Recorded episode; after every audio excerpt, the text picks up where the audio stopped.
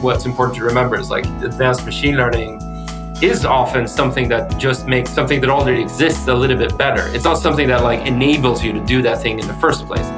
And so, you know, I do think that the music recommendations in Spotify makes Spotify, you know, X percent better. But it's not the like thing in itself that is the magic of Spotify. I think you know it, it's the sort of thing you built on top of it that makes it extra magic. Welcome to the right track, a podcast for people building data cultures. We will hear from leaders in engineering, product, and data as they share their frustrating and inspiring stories on building the best products for their customers by mastering outcome driven development, self serve analytics, and great data cultures. I am Stefania Olafsdóttir, CEO and co founder of Avo, the analytics governance platform changing how developers, product managers, and data scientists collaborate to plan, track, and govern their product analytics. Keep the conversation going with us in the Right Track community. Join us on therighttrack.avo.app. In this episode, I spoke with Erik Bernhardsson. Eric was early at Spotify and built out their data team. He originally joined to work on music recommendations, but ended up prioritizing more important things. Eventually, he did get to build the core recommendation system, making all of our lives better. And along the way, they built Luigi, which is one of the first major open source workflow schedulers. And we also used that at QuizUp. He later joined a company called Better as their CTO and employee number eight, and built a tech team of eventually 300 people, including the data team. Now he is working on something new, and I think it's safe to say that we're all pretty excited for that reveal. Spotify's org structure was an inspiration for how we structured our teams at QuizUp, and including how we thought about the data team. So it's a great pleasure to have Eric on the right track to talk about his experience building data cultures. We covered a lot of ground, including the mind blowing experience when you first try cohort analysis and find something unexpected. We also talked about how advanced machine learning should typically wait until you've fixed your data fundamentals, the data plumbing. And we talked about how and when you should prioritize that data plumbing that you can't ignore including consistent event logging. We also discussed data team recruiting and org structures, and how hiring the right people to your early stage data team is the most important factor for success. And for Eric, that means something like a technical data journalist, meaning people who, sure, they're good with numbers, they're okay with stats, they're okay in software engineering, but above all, they are driven by a pursuit of the truth and making an impact on the business. Listen in for Eric's thoughts on strategy when building and scaling a data team and data culture, and sit back and enjoy when he convinces you that simple things are usually far more impactful than complicated things. Hello, Eric, and welcome to The Right Track. Thank you. To give us all context, could you tell us a little bit about who you are, what you do, and how you got there? Do you want the long story or the short story? I would love the long five-hour story, but maybe we can find some some okay. medium in between. I'll, I'll, try to condense it. So I'm, I'm Erik Bernhardsson. I'm currently working on some random projects in data, but but sort of to give it you know a little bit longer context of how I ended up here. I I'm from Sweden. I, I, was doing a lot of programming competitions when I was young, and then when, when I was deciding to think about what to do after school, like uh, a lot of my friends at that time from school doing these programming competitions started at this obscure music streaming company called Spotify, and I decided like. I don't know what's going on, but like clearly they're hiring all these like smart people. So I want to go work with them and see what, and, and, and hopefully I'll, I'll, I'll enjoy it because there was a bunch of people that I really looked up to and really respected. So I was able to convince Spotify to hire me to do music recommendations, which kind of was a little bit of a joke because like I didn't even know anything about machine learning at that time.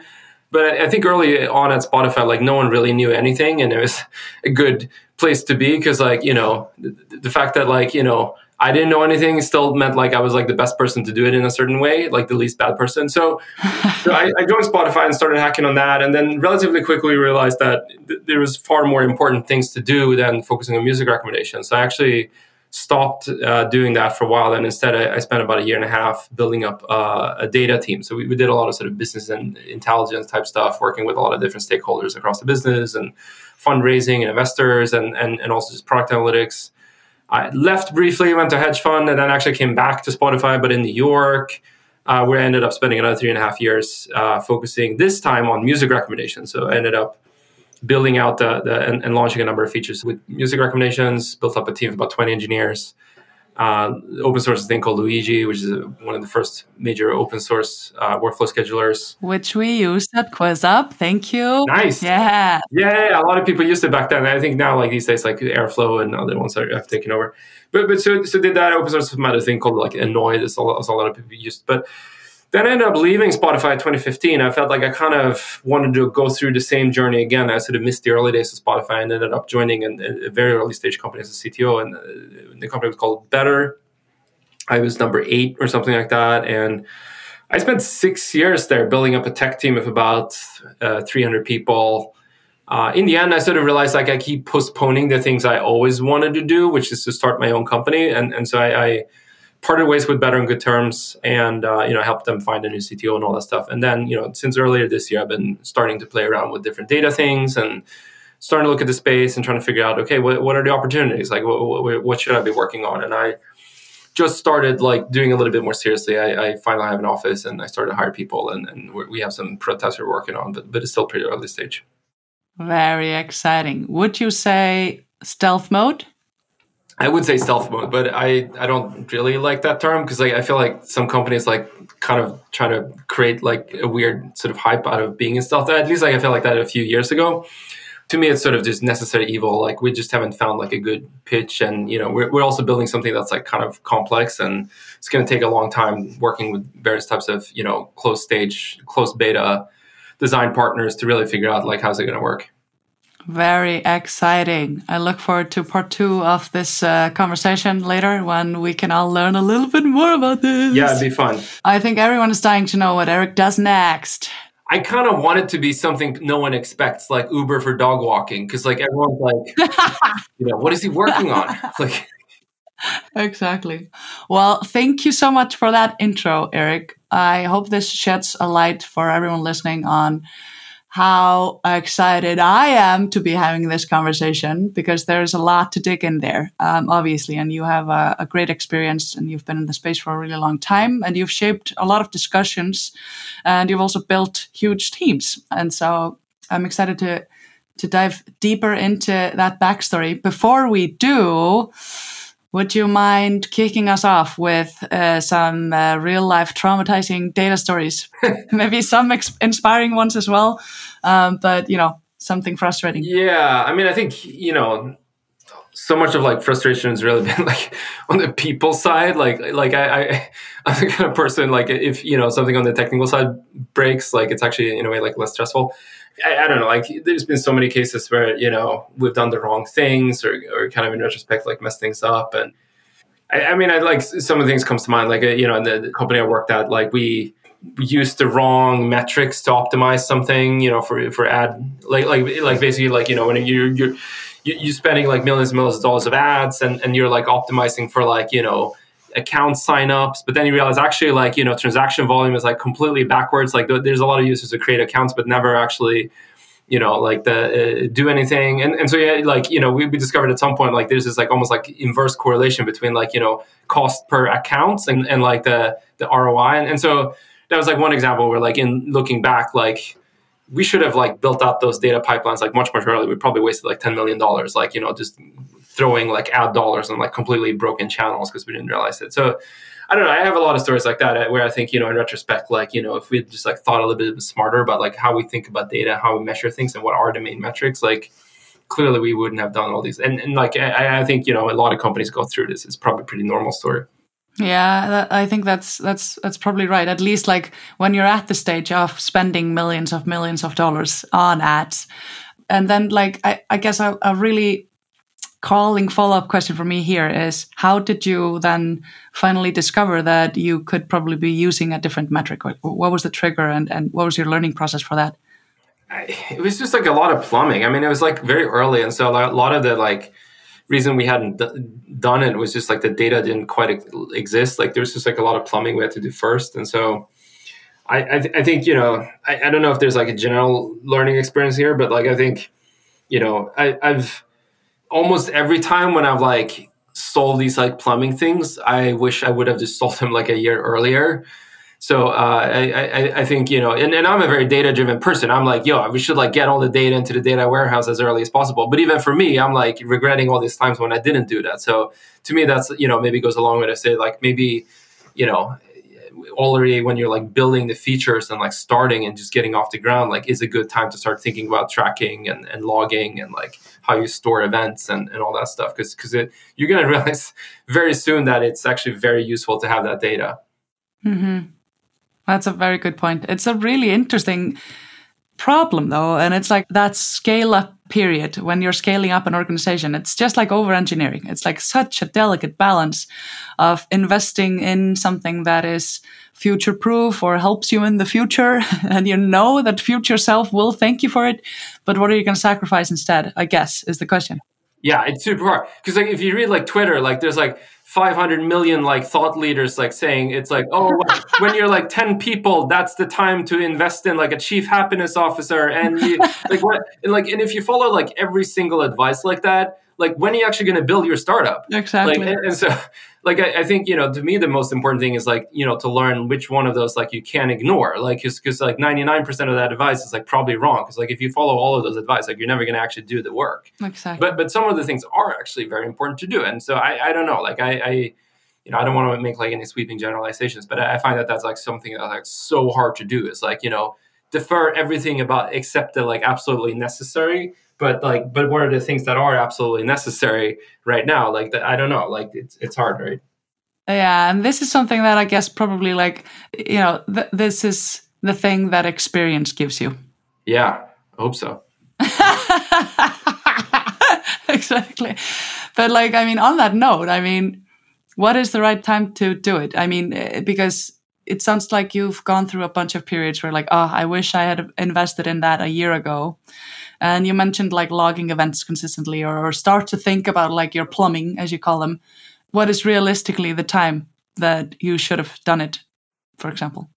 I, I think the best answer, like on the spot, would be like, I think it's so dependent on like, to what extent like data drives your like revenue and your costs for a lot of types of companies like if you're a b2b saas company like it's actually very hard to like a b test or even know anything about like so it's maybe in that case like it doesn't matter right? But if you're like doing you know consumer stuff where you have a lot of you know scale at what you're doing if you're spending you know millions and millions of ad dollars like I, my, my guess is like there's probably a set of factors like that that determine like yeah in that case like you better like really work on your data stack because that that has such massive impact on the bottom line. Yeah that's a that's a good on the spot answer to a very difficult question thank you and i i'll probably want to touch on that a little bit later on like um your experience with building a data team and um, when you should hire the right folks for that and, and where they fall into the organization and things like that.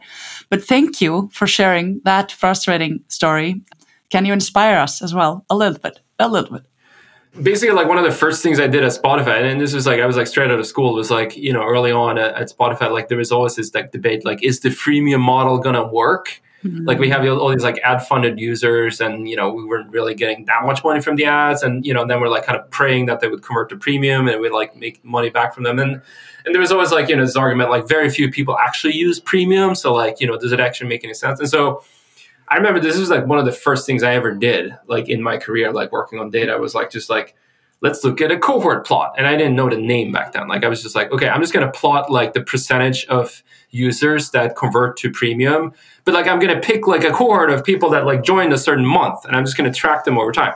And then you saw this like beautiful like, you know, linear curve where like every month like these people you know, just the, the, premium conversion just kept going up and up. And I mean, this was like at the time, like Spotify was raising, I, I, think their B round or whatever. And, and, you know, this went straight into the board deck. It was like a big part of like investor presentations. And, and, and, and I like to think, you know, it did make a huge difference at that time. I mean, I don't know, but like I, I, I you know, I, I think, you know, to me like that was like one of the one of the first like sort of gratifying uh, like things I've done in the sense like I felt like actually like what I do has some sort of meaningful impact. And I got hooked. I'm like because I, I, I, up until then I considered me to be this like you know very like algo driven like I like to solve technical problems type of person. But I, I think that was like a first time I realized like actually this is kind of cool. Like I found something in data that has like a meaningful impact on building a company. And and so that you know and then i just kept going after that like you know like how can i find more things? Like how, how can i like, discover insights and uh, you know it's fun. That's a really beautiful story. That's exactly you're the hero we didn't deserve but the hero we needed by bringing us that story. But i totally relate to the the cohort thing i remember like i mean and i guess that touches a little bit on like i, I remember um, thinking when you were delivering the intro. It's interesting to think of people's different paths into going into data. And so for in your case, it sounds like you went from the sort of developer world into becoming uh, a data specialist, data scientist, data whatever, whatever, whatever we want to call it. data has something, data person. Um, and so obviously we don't have all of the, you know, the words and the vocabularies. And I remember an exact same experience yep. with like what cohort analysis? What? Even though you've heard, you've heard about cohorts before, but you sort of probably just never put it in context with like product analytics or like user experience analytics or things like that. I don't know. Cohort analytics has been a consistent theme throughout my life where like I've like plotted something as a cohort and like blown someone's mind. They're like, yeah. wait a minute, you can look at it that way? Like and, and, i still feel like you know it's i mean now it's like you know a lot of people do it but still like i feel like there's like sometimes like people really they're like wait wait a minute that's like pretty cool. Yeah. I, I, feel like you know and survival analysis which is sort of related type of analysis like I, I think it's such an underappreciated aspect of like data analytics these days. Yeah. it's not even like rocket i mean it's like pretty straightforward like just you know sorting events by time and like kind of grouping it and you know. Exactly.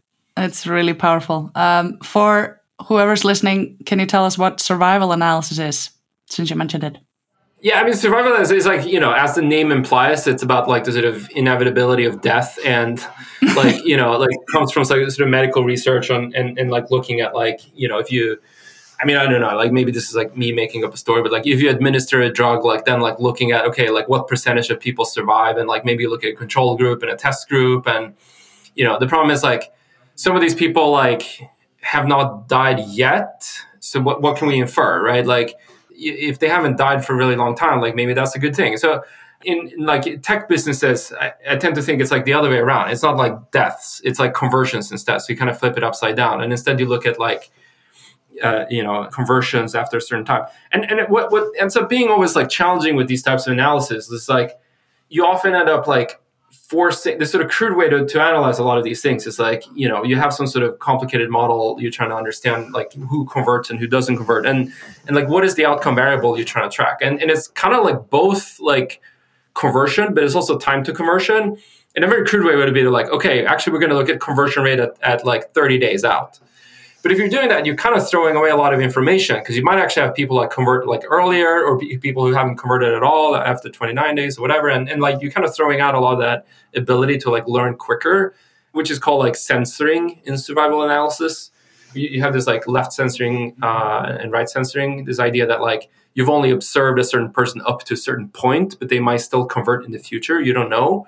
And, and so survival analysis lets you deal with this in kind of a nice, consistent way where you can – you can build like cohort curves and, and incorporating the censor data, you know, the data from people haven't maybe converted yet, but maybe will convert in the future, and, and look at, you know, two different cohorts and, and, and say something much, much quicker than you would otherwise would have uh, said, you know, earlier than 30 days or whatever. And then, you, then they, you know, there's all this like science you can get into like more complicated models. There's like starting with Kaplan-Meier, but then, you know, there's like proportional hazard, and you can start to fit like better. I spent a lot of time like building like a, a thing that fit like Weibull distribution because it turned out that actually you know very beautifully approximated like the commercial curves and and that actually ended up like saving you know like improving like our ad performance by like you know in a way that like saved us millions and millions of dollars every month and so you know these things can have a very large impact if you do it right. Exactly. And I think, uh, you know, when you're bringing this up and your magic moment around your first cohort analysis, I mean, I think the, the birth of these for each individual is probably when you just think of segmenting by a specific dimension. You're like, hmm, interesting. What if I filter out these people, or what if I filter out by that? Yeah. And then you reach the stage of you like you start to develop like a, a skill or take time to do survival analysis because you've learned some things about like how that works and how you can treat different cohorts in a different manner. How can we help people reach this discovery sooner? I don't know. I've tried to blog a few times, uh, so I have some blog posts on the topic. But yeah, I mean, I, I, I don't know. Like, I, I, think there's probably better tools could be needed. Like, you know, like I, I think there's probably an opportunity to build like sort of you know a cohort analysis tool that could be you know its own startup. Like I, and um, you know, through more sort of blogging and teaching and knowledge sharing, hopefully, you know, these these things uh, permeate through the, you know, as as tools the all-encompassing data community of the internet. Correct. Yeah. Okay. Awesome. Maybe a quick follow-up question on this. Like, uh, what was your role when you did this? Like, what, what what were you working on when you stumbled upon doing this? I mean, I kind of mixed up like a lot of different experiences. Like, you know, it started like as I said, there's been my whole career. Like, so part of it was like doing it at, at Spotify in the early days. Like, you know, later it was like, you know, me as a CTO, just like, you know, looking at data at better, you know, I, I, I, have a math background, so like, you know, I, I, started realizing, you know, you can use Weibull distributions for these things. So, so it's it's been something that's recurred, you know, recurring throughout my entire career, like different roles. Yeah, exactly. And you already mentioned it a little bit, like when you joined Spotify, you thought you wanted to work on or or you would work on the recommendation algorithm that first time around, but then you had more pressing issues. And then you started building a data team, right?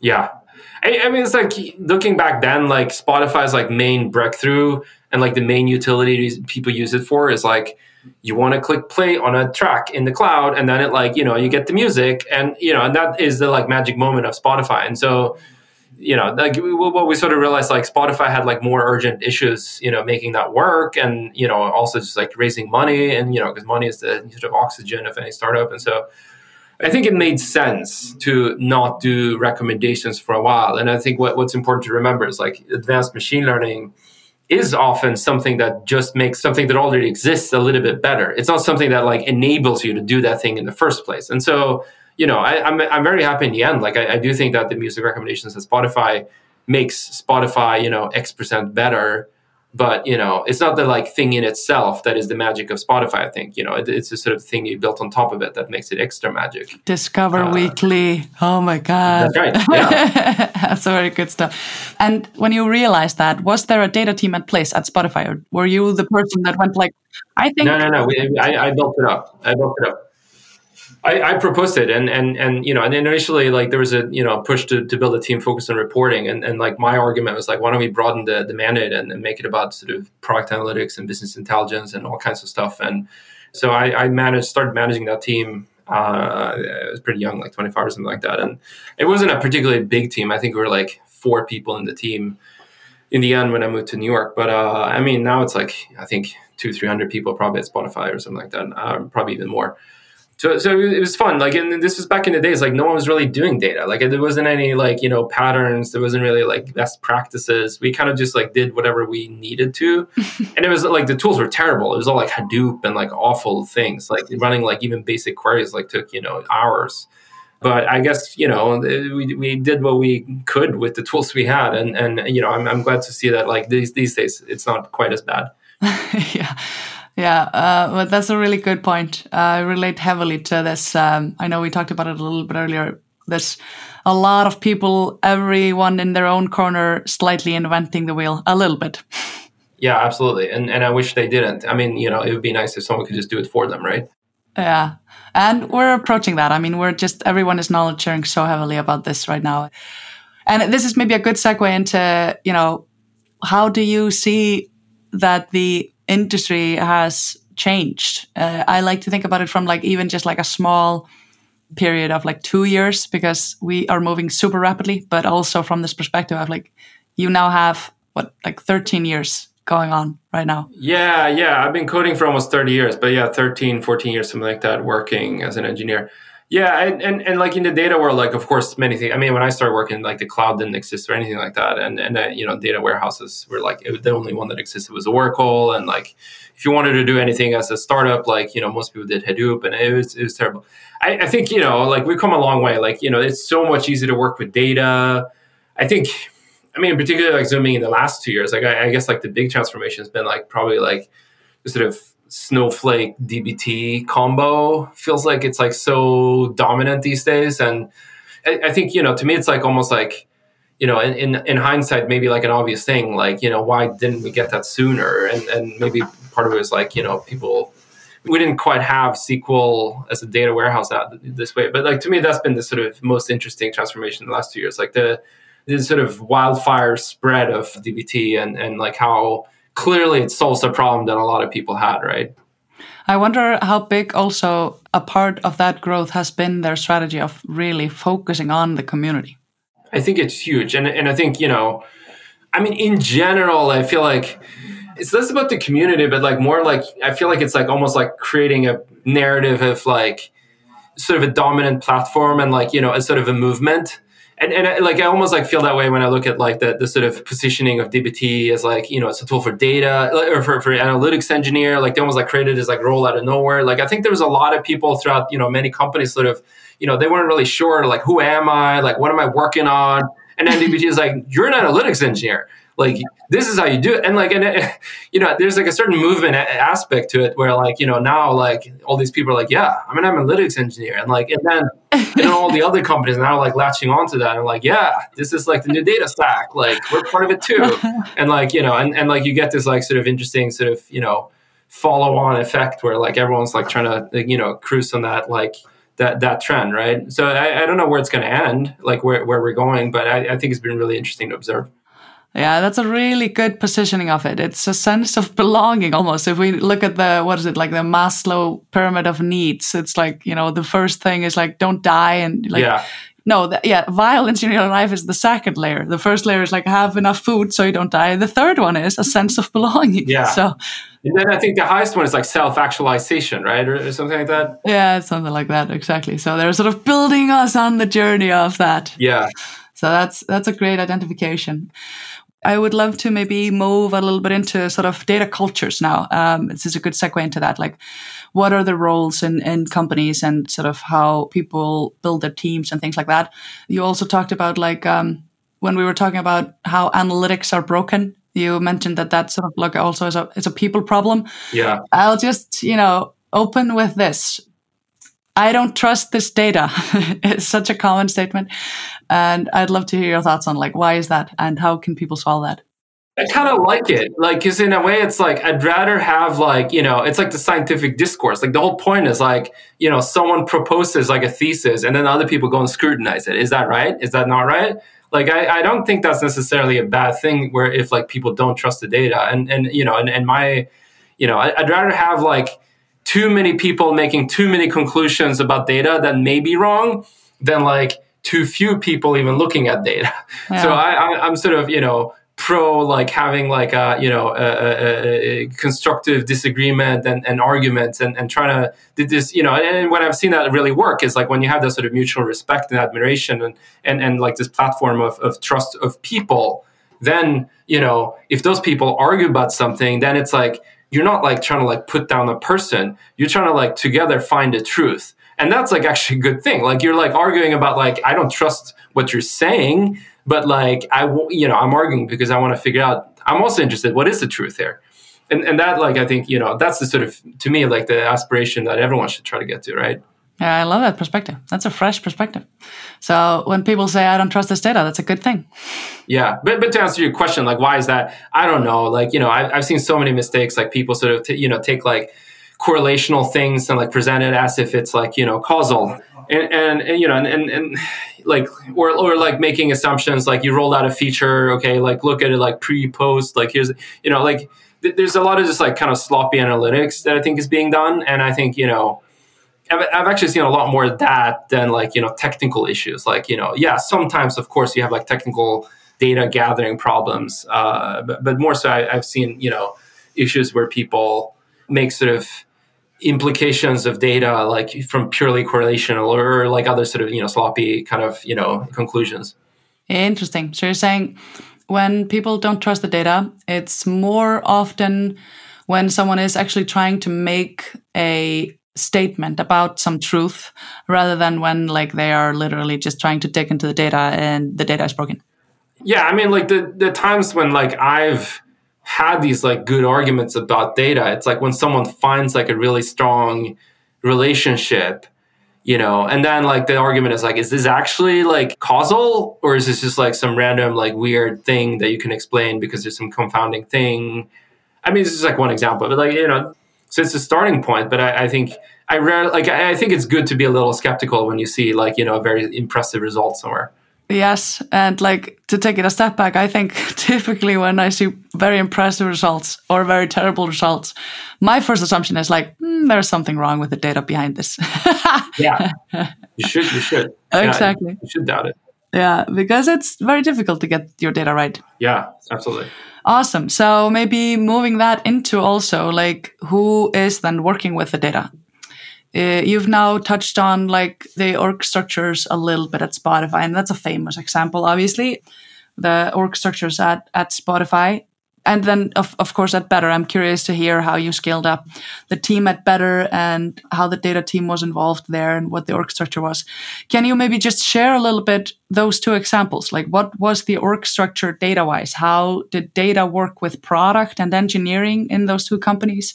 Were they integrated with the product teams or were they separate teams and things like that no, I mean, I mean, first of all, Spotify. I left Spotify six years ago, so I, I, think this is you know somewhat dated. But like at that time, it was this fully centralized data team, mm-hmm. and and I think that was in retrospect bad because everyone had to come to me and ask for help, and like I made these sort of discretionary decisions, and you know, and like who am I going to help or not? And and I, I think that you know, in retrospect, I think people like didn't feel like they got the support they needed, and so I, I think that created a lot of unnecessary pain. I wish I spent would have spent a lot more time like sort of building up, you know, more like here's your backlog and you know here's your resources and here's some self-service tools. I think I did a better job at better doing that. What I ended up with is, instead like I, I ended up still having centralized data teams, but tried as much as possible to decentralize the backlog management. So I had sort of embedded data scientists or data engineers like working together with other teams, like in particular product managers, but also in many other cases, even you know teams like finance or whatever marketing, a good example too, mm-hmm. where you know they would be their like main sort of point of contact in, in terms of like what I'm actually working on. Whereas like you still have the sort of mothership that sort of helped supervise like our you know are, are, we doing analysis in the right ways? And you know are we contributing back to the data platform in the right way? And but but but like day-to-day like work was like more like your identity is more like no like you're working with the marketing team. That that's like you know your goal is to like you know help marketing or whatever but you're a data engineer or data scientist and and don't forget that. Yeah. And, and i think that's like as good as it gets. Like i'm, I'm sort of you know n- never love like hybrid approaches but i, I do think for data it, it is a weird case where like clearly there is like a set of like very specialized knowledge you need in order to be good at data.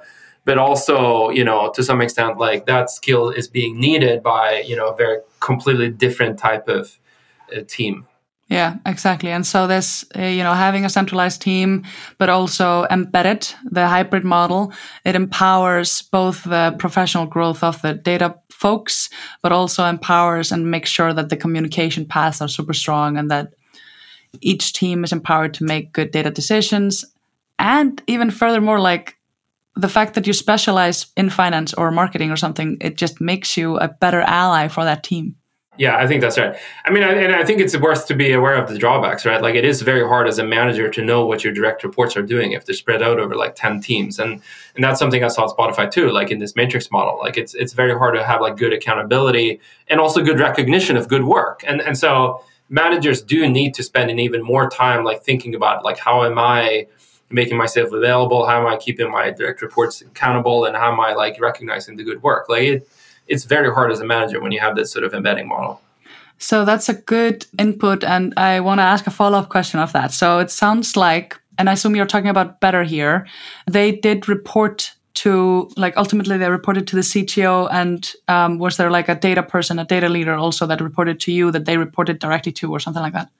In the end, there was a data leader in between me. Like I managed the data team directly for quite some time, given that I had a lot of background in, in data, and, and, the team was quite small for a long time. And but then in the end, like you know, my last year or so, we had data leaders. So is it right then that you were managing a bunch of different product teams as the CTO, uh, a set of engineering teams basically that had? Did they also have product managers and things like that reporting to you, or did they report to like? No, they, they reported into the product. They had a product. Okay, um, and so the data people on the teams, they were embedded in those teams, but reported directly to you. Correct. And even when you hired a data leader in between, those teams would report to you, or some sort of a, an engineering leader maybe that reported to you, but the data folks would still report to the data leader. Yeah, that's right. And I think, you know, I strongly think that data teams should be a part of tech. I mean, what they're building is, you know, writing code. And, you know, in, in, the last few years, it's shifted away a little bit from like, you know, less code and more like, you know, less like Python and more SQL. But it's still like, to me, it's like, it's production pipelines. It's, you know, it's version control. It's like, you know, pull requests. It's, it's, it's, it's code to me. And it's the same sort of engineering mindset. And, and I think it sets them up for success to report into tech.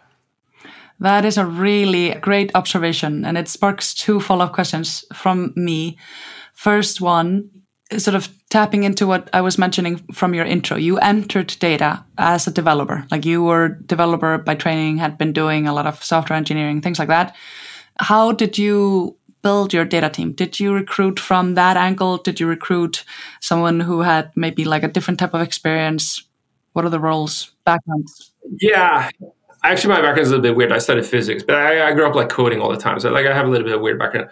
I, I think yeah, but, but, like physics actually did help me a lot, like going into data because I, I, obviously know a little bit more about math than someone from with a computer science background. But but but yeah, like I, th- I think you know in terms of building up the team, like my feeling i mean this goes for like any team right like you know engineer like software engineers or data team like you want like early on like you need full stack people as much as possible because you don't know what you're going to need from day to day uh, and you're going to need people who are like flexible, can jump around as much as possible. So I very intentionally, in the earliest days of building up a data team, I was very intentionally put that like the role description is data engineer. Because mm-hmm. my, my feeling was like if I hire a data engineer who's also like kind of like entrepreneurial and cares about the business, like they can sort of like build a platform while doing the analytics and like let the analytics work kind of inform the platform they're building and they can be this like full stack person who can like jump around like they can take you know today i'm going to look at this thing and oh by the way actually I, in order to do that i need to ingest this new data set and like index it and like blah blah blah and like build a pipeline and then go back and do the analytics. And so and so I, I did that for almost two years like where i had a combined team doing both uh, data engineering and data science and i called everyone data engineer. Even though like they're probably more like data science like in, in like what they did day to day but, but data science these days has been such an overloaded term like that that I, I I found that in a way it was like a little bit easier. Like if you want to hire a full stack data scientist, it's actually easier to put data engineer on the role description and and just look at the people that, that apply for the role. And I mean, of course, we did a lot of sourcing as well. Yeah, but you're touching on a really interesting subject there, which is like sort of. I feel like there's a, you know, a lot of discussion lately about like um, bringing in people that have soft skills and then they can learn the hard skills. But you talked also about like, okay, you put data engineering in the role description and then you filtered sort of and recruited for also like entrepreneurial mindsets and things like that. How do you find those people? How do you filter for those people? Yeah, I mean, first of all, like somewhat controversial opinion maybe, but like I think soft skills are in abundance and like hard skills are scarce. And so like i mm-hmm. think it's much better to, to hire for hard skills and then you know and then filter out on like those people having sort of a base level of soft skills than you know teaching people hard skills which can be extremely hard. You know especially if it takes a lot of experience like learning about like how to work with data or like learning you know statistics or machine learning like whatever that's hard. So i always wanted to hire people who are like the best people early stage in a tech team in, in, in a data team. I think are people who are they understand data, like they're like okay at like the numbers. They understand like software engineering. They don't have to be like the world's best like distributed system, like database, like whatever, but like they're like decent at like they know how to use Git or whatever, like you know. But most importantly, they're excited about like the business. They're like excited about like the outcome and like how my analysis is like driving business outcomes and like kind of like they want to find the truth in the data. They're like data journalists. They're like, you know, what's lurking in the data? Like, what can we find today that's going to have a huge impact? And there's no like, you know, easy way to, to filter for that. But like, I, I, I mean, I think, you know, there's there's a lot of ways to filter out people on the other side of the spectrum. You know, sometimes you start talking to people and, and they're like, you know, like I, I, think there's like a spectrum of like goal oriented people versus like tool oriented people, and it's like pretty easy to like determine that someone is like tool oriented if they're really, really like really really like super obsessed about like functional programming like you know maybe they're really smart and that's fine but like i think there's always going to be a, like a, a conflict of interest if you know today the type of work we need as a business to be successful doesn't have anything to do with functional programming. That might be a problem. We might have conflicts of interest here. Mm-hmm. so like for those reasons like i think it's very dangerous to hire these like tool oriented people. Same goes for something like machine learning. If you make your career pursuit to you know improve your knowledge in machine learning that's fine. Like there's a lot of like large established companies where they need people like that. At a startup, that might be like very, very dangerous to hire a person like that because they might think, you know, everything needs machine learning. That's not true. Like 10% of things need machine learning. So what I want to hire is like the people who like maybe they know machine learning, but for them it's just a tool in the toolbox. And the real goal is to, you know, figure out what the business need and build those things. And if that involves like going through an Excel file and like, you know, manually classifying, you know, text message, like whatever it is, like, you know, and, and, they have to do that for three days. Like if it drives like a really important business outcome, like they're happy to do that. And so, you know, I, I, I like to kind of go deeper and like ask people like, you know, how do you feel about working on like, you know, boring things, you know, unsexy things? Like how, how, what, what's like a good story of something you found in data that was like surprising or, and how did you find it? And I, I you know, like trying to go deeper into like what, what is motivating this person? Mm-hmm. I love that identification. I also want to say just data journalist. I relate so heavily to it. It's like a, it's a person that is extremely curious to learn some new things and sort of find some value. And I think this, what you just said, are you okay with working on boring things? It's sort of like a filter for like people are okay sometimes not over engineering. It's like an indicator that they won't over engineer everything, basically. Yeah. And and it's like so clear it's like certain like cultures are like actually not that way. Like, you know, certain startups have like cultures that very much like emphasize like solving hard technical problems and promoting the people that do that. And, and I think it's actually quite destructive to do that. You know, and, and there's nothing wrong. Like I love a hard technical problem, but like I, I don't, you know, it's a means to an end, right? Exactly. Really great point. Uh, so, I mean, I can't have a conversation with Erik Bernhardsson without talking about the incredible blog post or short story or what should we call it hmm. um, that you released earlier this year. Terrible. and like in that story, you are covering all of those journeys. You know the the journey from discovering all of these different problems and sort of putting out the right fires where needed. Yeah. And you're also now like just now when we're talking about this, you're talking about who are the right people to do that. Like if you would put out a recommendation for someone who is like about to take on a role like that and vice versa for someone who's trying to hire for a role like that. Like what's your recommendation? Yeah i mean i don't know. I think again it's a sort of maybe the data journalist role we talked about. Like I, I i think you know those are the people that i've seen to be most successful are the people like yeah, like they're good with numbers. They're like okay with stats. Like they're okay with like software engineering, but like beyond everything, they're like just driven by this like pursuit of the truth like they're like i'm going to win the pulitzer prize. I'm going to find some like you know smoking gun in the data. I'm going to get my stats into the board deck. Right. Now i mean like the interesting thing also about this is you wrote the story and it's like a it triggers many people with their ptsd just and like the interesting thing about it is like what is so fun about it still? Like why do we really love doing this? Like this is a for me when i look back from for example on my QuizUp time you know probably every week i was like why why am i doing this? Like why don't i just like go you know build a house somewhere or like be a farmer or whatever? Uh, but there's something that pulls us back in into this like super especially then when the data role of a company was just so much still being shaped. So what do you think like I mean, I don't know. Like, I, I think there's a part of everyone in tech who's like, you know, whole career purpose is that like they see like incompetence around them and they want to like kind of like fix that and like show how it could be done better. Mm-hmm. Right. Yeah. Like, even though like no one would admit it, like that's kind of like, you know, I think a big part of like what drives people to like advance in their careers is like they get to a certain level and they're like, what's actually going on here? That's not very good. Like, I bet I can do better.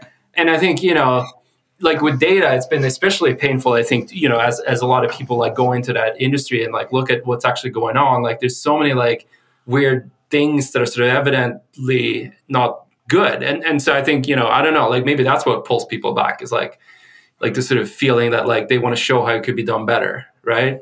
Yeah, I like that. Uh, so something about leaving a legacy. yeah. but uh, if I talk about like um, for myself, it was like always ultimately because you mentioned earlier that like okay you joined the first time around before you made a brief brief stop uh, at a hedge fund. Yeah. you were there to build a recommendation engine which is super exciting. And it's one of the things that for example when i joined QuizUp i was like yeah i'm hired as a data analyst but i'm going to be working on also super cool stuff that they don't even know about yet. Yeah. But, but obviously i had the same experience as you which is there are more pressing issues to be solved here. Right. So I think like ultimately, potentially, what was also driving me was like, I'm building a better world for myself where in the future I can work on even more cool stuff, or some of the people I am working with can work on all the cool stuff when we figured out the plumbing. Yeah, totally. So it's like a carrot. Yeah. Beautiful world carrot. Yeah, you passed the marshmallow test. You're like, you held off, and then you get the marshmallows. exactly. Awesome. On this on this note of the data teams and like the where do they report to and what are their roles and you touched on like the the fact that you typically always frame the role as a data engineer. You also had a, a great recent article about what is the right level of specialization.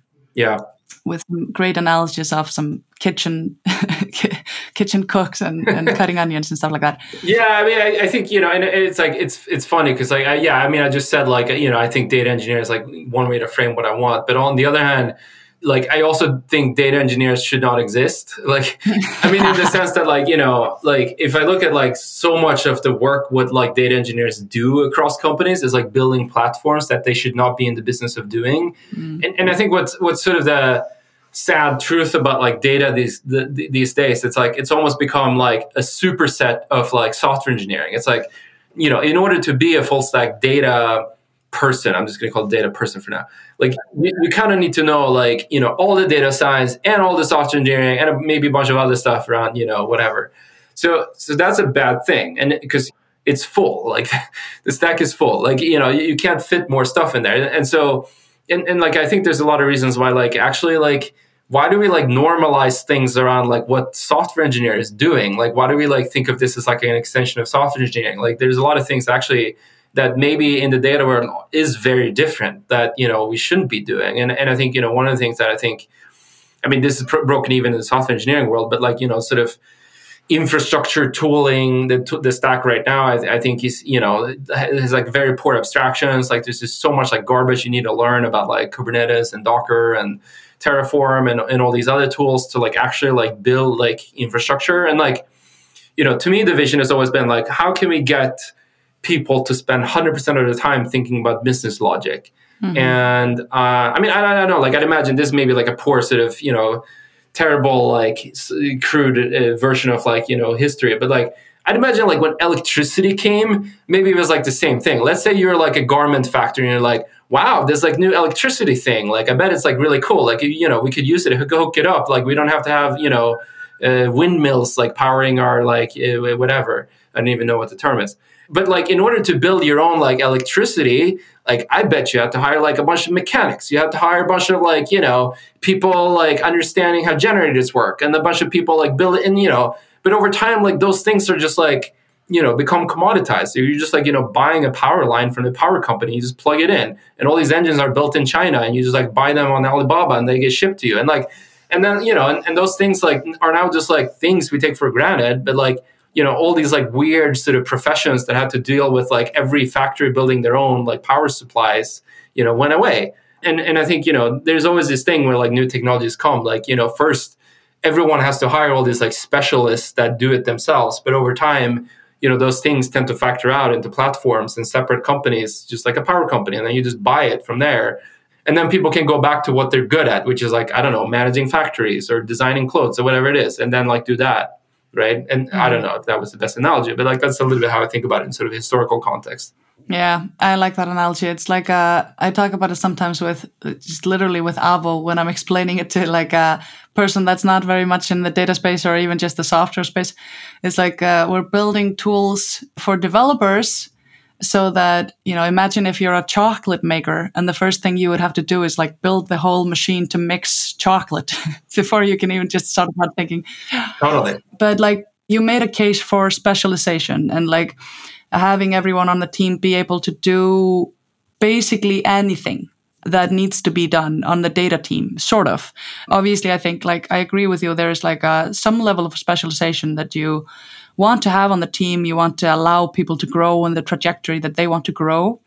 But like would you literally recommend against for example teams having special roles data teams having special roles? I, I, all of what I'm saying is like somewhat aspirational, right? Like I, what I'm saying is like I love, a, I would love a future where like there's less specialization. I think people should always strive for less specialization. When I started building up my tech team at Better, like I didn't hire front end and back end people. I only hired full stack people. Exactly. And then you know over time, like we are like, oh yeah, but like you know someone really needs to like think about CSS and whatever. And then we started hiring front end and back, you know, separate. And and I think that goes for everything, right? And and I think where a lot of this drives, you know, it's like the sort of latency and the you know of like human communication and the coordination costs of like you know assigning different people tasks and sort of bouncing it back and forth. So so, so, so it's sort of you know the specialization argument also like applies within teams but also like across teams. Like i, I think you know everything else equals. It's much better to have full stack people that can do everything mm-hmm. themselves yeah. But let's say you don't have that, and let's say you have a bunch of specialized, you know, people like doing a lot of different things. Then still everything else equals. Like it's better to have them in the same team, because like you know, because then at least like you have like roughly like the resources like management is still like easier. Like coordinating things between two teams, mm-hmm. like you know, the, the sort of latency it takes is like weeks.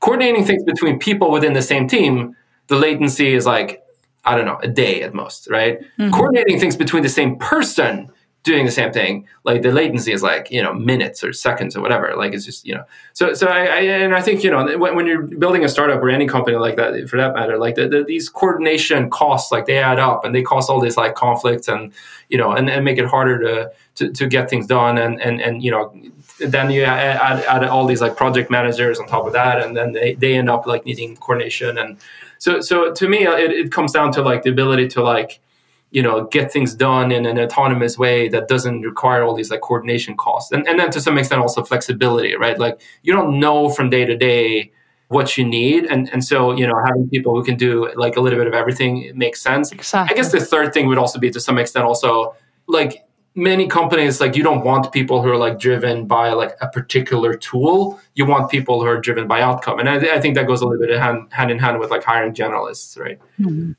But I'm not like mm-hmm. an absolutist here. Like I'm making more like a completely relativistic argument here. Like everything else equals, like less specialization is good. Is kind of my argument. Exactly. Yeah, I remember you explicitly added that disclaimer in the blog post after you got some backlash after the proclamation on Twitter, which is funny. Yeah. But yeah, I mean, I totally agree with you because I recently also, and just like as a data point into this conversation, I recently had a conversation with a friend about recruiting on an engineering team. And like the premise of the conversation was also a little bit around like how companies can structure their recruiting and interview processes to find the right people for the team. Because uh, we don't want to exclude people that don't yet have the experience that prove that they are right for the role. First of all because it doesn't scale you know there's just like a there's such immense growth in like the all of the different roles in, in software. So you really need to be hiring, you know, young people coming out of college or whatever. And obviously they won't have the experience that you need for the team. Yeah. And then the other thing is like, um, it won't allow people to penetrate the specialization ever. So like, I totally agree with the mindset that it works better, particularly for early stage teams, if they try to hire a generalist. I mean, there might be a time in your like life as a development team or a software uh, organization that you need a really specialized infrastructure engineer to solve a specific problem and like For sure. but that is far from the first people on your team for example Yeah, yeah, absolutely. And, and it goes beyond like team building too. Like I think a lot about it like now that I'm like thinking about the tools that I can build for other companies to buy. Like my goal to a large extent is also like to build the tools that enable spe- uh, less specialization. Like can I do the things that, you know, currently force specialization and so that, you know, people don't have to think about it. Because like you know all those reasons like why people specialize like to me are like kind of bad and like you know should be avoided. And like if i can give the tools so people don't have to think about infrastructure don't have to think about like all these things like you know i, I think they can go back and like focus on business logic 100% of their time mm-hmm. aspirationally. So i think that would be good. Like that that's a sort of you know somewhat naive vision that i have in my head is like you know that's where we should try to get to always. Like if, if people are spending you know disproportionate time not doing business logic and like other stuff like that's a bad thing Yeah, exactly. It brings me to wanting to ask you about any hot takes about titles in the data space. Uh, we've already sort of aligned in this conversation that we're not going to call them data scientists here on. We're, calling them data persons, at least in this conversation. But like, I mean, okay, you hired data engineers. I find it interesting to hear your take on like when people advertise the role data scientist. How helpful is that? I, I mean, I, I actually don't really think it's that important. Like, I, I think, you know, long term, as like, you know, roles sort of hopefully consolidate and despecialize, like, if we end up with like fewer overall numbers of titles, like, that would be a good thing. I don't care which one in the end, like, is that role. You know, at, at better, we had, we ended up with both data scientists and data engineers, and that was fine, right? Like, and, and, and I think that's fine. I, I don't know, like, I, I really don't have a strong point of view of like which title is the best one in the long run. the one thing that I uh, think we might be approaching soon, but at least for a really long time, we were not there. When people were advertising for the role data scientist, I think uh, a lot of the time you would get someone that really did want to just like do research and you know work on their machine learning or something like that and so i think that's one of the downsides of like uh, but we might actually be approaching a reality in the world where when you see the role data scientist in a software company, then you can sort of understand what that means. Yeah. Five years ago, I don't think that was the case. I agree with that. Five years ago, if you put up a role description for data scientists, you would get about like a thousand applicants who all they wanted to do was to train machine learning models. Exactly. And so I agree with that. Like, and and, and so that's again why I usually would call it data engineer. But like, I, I think you're right. Like, if you put up data scientists now, like, there's a better like expectation of like the fact that like you know you might do some machine learning, but there's also many other things you will do. Yeah. So expectations versus reality is closer today for the role data scientist than it was five years ago, maybe. Yeah, I think and hope so. I want to maybe talk a little bit about like uh, because we're on the right track and it is an all-encompassing data culture building, uh, knowledge sharing podcast. So I want to go into practical things about because you already mentioned one of the things that you sometimes wish you had done even better and that you're recommending that teams do earlier. Literally talking about analytics logging and releasing analytics for feature release. I think that's that's like a, a thing that's like a bastard. It's a bastard baby where the um, where like uh, the, the data person is responsible for making sure there is analytics in place for something, but they have absolutely no control over whether the analytics was actually in place when something was released. And then the software engineer, like th- this is, I'm talking very general um, and like you know at an early maturity stage of a company, software engineers might not have interest in data or they see it as like something that's not relevant for the end user or something like that. And then you reach a different maturity stage where like it becomes a little bit more intertwined. Can you talk about analytics for product uh, releases and what that process looked like for example for better when you already had like the spotify experience. Who was involved in planning analytics implementing it qaing it analyzing it prioritizing feature work based on data? And i'll set one more stage for the question. The reason why i think this is particularly interesting for product analytics is for many data sets they don't change much over time right? But product analytics data sets they are ever changing because you're always changing your product. So, can you shed some light on that? Yeah, I, I guess I don't have like too much to say other than that, like the, the sort of the the observation that here's really where sort of embedding model makes the most sense. Like if you have a fully centralized data team, like you're always going to have this like misalignment where like you know some software engineers are like you know releasing whatever they want to, and then it's like this like centralized data team's job to like make sense out of it. And like they might not have like anything to like you know go by, right? Like there's like there's like a open loop. There's no closed loop. Like the software engineers have like you know it's like a, a principal agent or whatever problem or, or something like that. I, I don't know. There's like misaligned incentives. So that's where I think, you know, if you have an embedded model instead, I don't necessarily think you solve 100% of it, but I think at least like the sort of, the, it becomes the product manager's job to make sure like whatever they're building is also like, you know, it's, it's the onus is on them to show the impact and the metrics. And, and so, you know, so then they are going to go make the software engineers talk to the data person who's working with the product manager to make sure that you know whatever they're building is something that they're going to be able to like show had like whatever measurable impact on metric later. So I, I think that sort of works and is probably as good as it gets. That's that's the thing i've seen in reality like that can work yeah, I could not agree more with that. It's about sort of bringing those stakeholders together. In practical terms, what did that process look like for Better or for Spotify? I mean, I think it's more like, you know, like just making the own if you align incentives, like things usually fall out. So like let's say you have an embedded team, like like where like data engineers are embedded and they work with like feature teams. Then let's say you have a data driven culture where it's the job of product managers to show the impact they're making through data. That's kind of all you need because like now the product managers like they know they're going to be measured but you know they know like people are going to ask about the data so they're going to go talk to the data engineer like or the data anal- analyst or whatever or the data scientist and the software engineer is going to go talk to them too and so I, I, think those are the tenets like that's it. Like I, I think you know that's enough. Like yeah. this should be the, the only two things you need. You mean like set that stage and then people will figure out the process yeah, I mean, I tend to think that like incentives matter, and you know, if you solve the incentives, like you kind of automatically solve a lot of other downstream things, right? Mm, that's a beautiful way of seeing it. I wish the entire world agreed with that.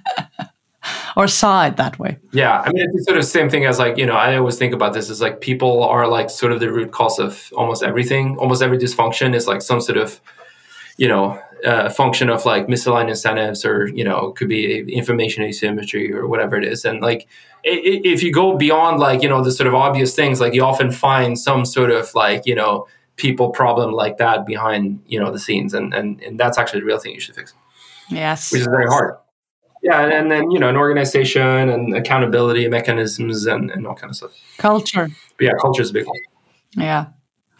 I guess like we've already touched a little bit on this, but you know, can you list out some of the things that you wish existed or that uh, you wish you had, you know, back and better, for example?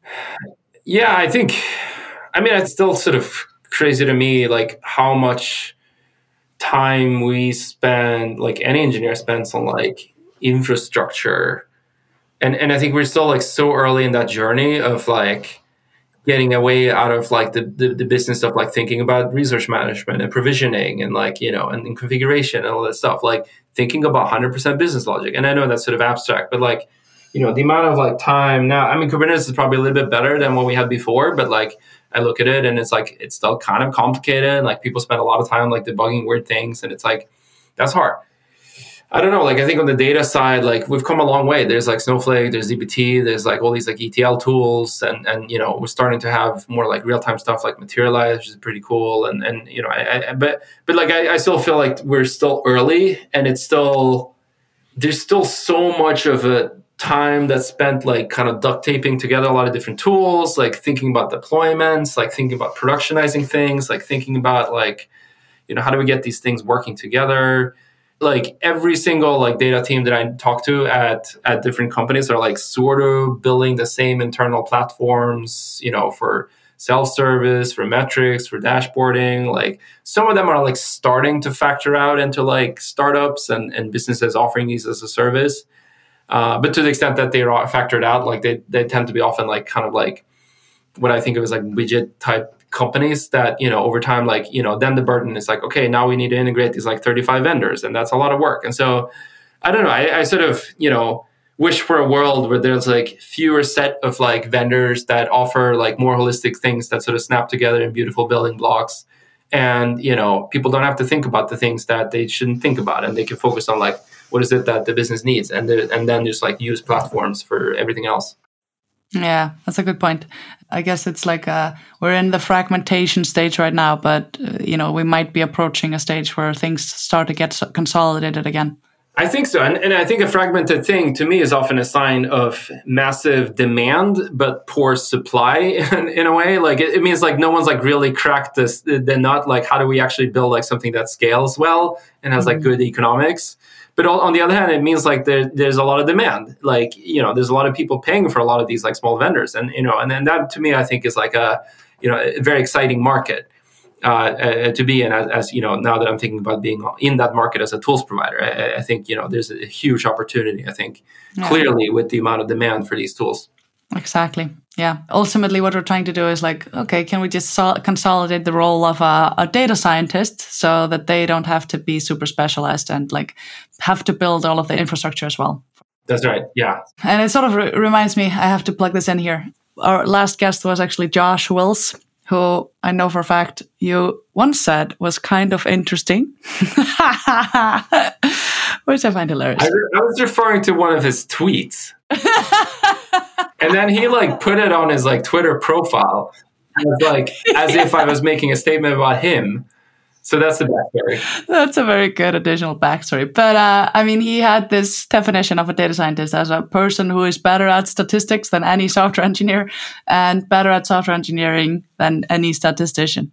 Does that make sense to you? Yeah, that seems right. Sort of Pareto frontier of you know those two axes. Like you, are slightly better in some way. You're on the efficient frontier. Exactly. And I mean, you mentioned that your background is actually in uh, physics, it's not in computer science um, and math. And that's the same background that I, as I have. Like, I have a mathematics nice. and a philosophy background, actually, as well. So maybe that's like a, a good combination. I do not have that. So I, I have nothing to say about philosophy. uh, let's pivot the show. Yeah.